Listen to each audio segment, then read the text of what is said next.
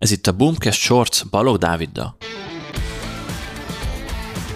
Egy pár adással korábban már beszéltem a KPI-okról, úgyhogy ha még nem tudod, hogy mi ez a KPI, akkor hallgass meg azt az adást először, ezt belinkeljük ide az adás alá, és utána gyere vissza ide.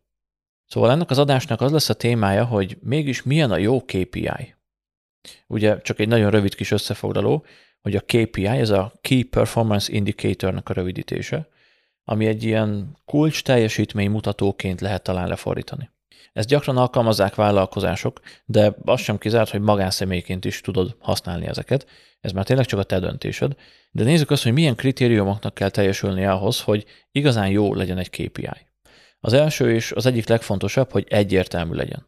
Hogyha nem tudod, hogy mit jelent, hogy milyen mérőszám van mögötte, akkor egyszerűen nem fog érni semmit, és nem fog segíteni neked abban, hogy haladj a céljait felé.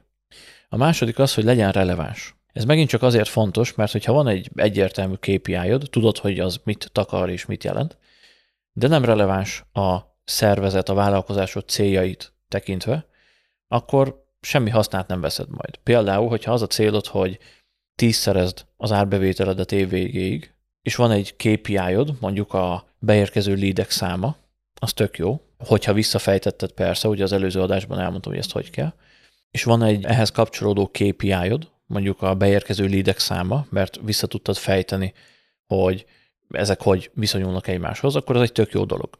Viszont ha ugyanez a célod, de azt mondod, hogy te duplázni akarod a Facebook követőid számát, de nem látod azt, hogy ez hogyan kapcsolódik a fő célod eléréséhez, akkor az egy haszontalan KPI, egy irreleváns KPI lesz.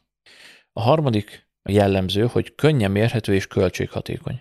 Ez azért nagyon fontos, mert nagyon könnyű komplex KPI-okban gondolkozni, viszont hogyha nem tudod ezt könnyedén meghatározni, hogyha nem férsz hozzá ezekhez az információkhoz, mondjuk nem tudom, egyedi fejlesztés kell, vagy egy ERP rendszert kell bevezetned ahhoz, hogy lásd ezeket a számokat, akkor nem biztos, hogy az a jó irány, nem biztos, hogy az a legjobb KPI ebben a jelenlegi helyzetben.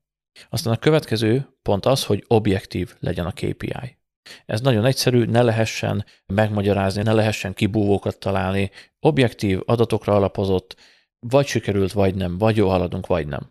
Az ötödik jellemző, hogy döntéseket is tudunk rá alapozni. Ez azért fontos, mert a legtöbb esetben egy KPI önmagában is értelmezhető. Ritka, egyébként van olyan ritka esetekben, amikor csak más mutatókkal együtt értelmezhető, de általában önmagában is.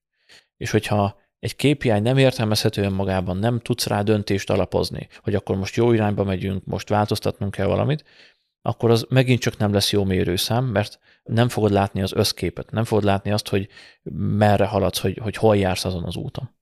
Az utolsó előtti jellemző az, hogy általunk is befolyásolható legyen az a KPI. Tehát ne egy rajtunk kívülálló dolog, ami vagy úgy van, vagy nem, hanem valami olyasmi, amit tudunk befolyásolni. Az árbevétel is tök jó egyébként, az mondjuk egy célnak jó lehet, hogy tízszerezni az árbevételt, viszont a KPI meg lehet valami olyasmi, hogy akkor havonta négy új cikket kiteszek, és ezeket meghirdetem, mert tudom, hogy minden cikkből jön három lead, és akkor ez már havi 12 lead, és akkor ez alapján mondjuk dupláztam a leadek számát, és akkor tripláztam az árbevételt, stb. stb. Tehát érted ugye itt a gondolatmenetet, ezért fontos olyan KPI-t keresni, ami általunk is befolyásolható. És végül a KPI legyen időszerű.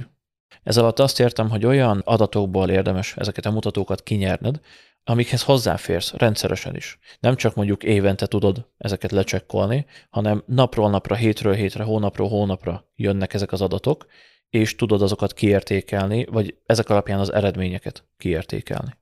Szóval ez lett volna a jó KPI 7 ismertetőjele. Hogyha nem tudod még mi az a KPI, vagy hogy hogyan határoz meg a sajátodat, akkor pedig van erről egy nagyon jó cikkünk, ezt is belinkeljük ide az adás alá.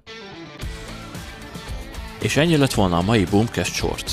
Ha még valamiért nem tetted volna, akkor iratkozz fel a csatornánkra, mert hetente három új Boomcast shorts fogunk jelentkezni.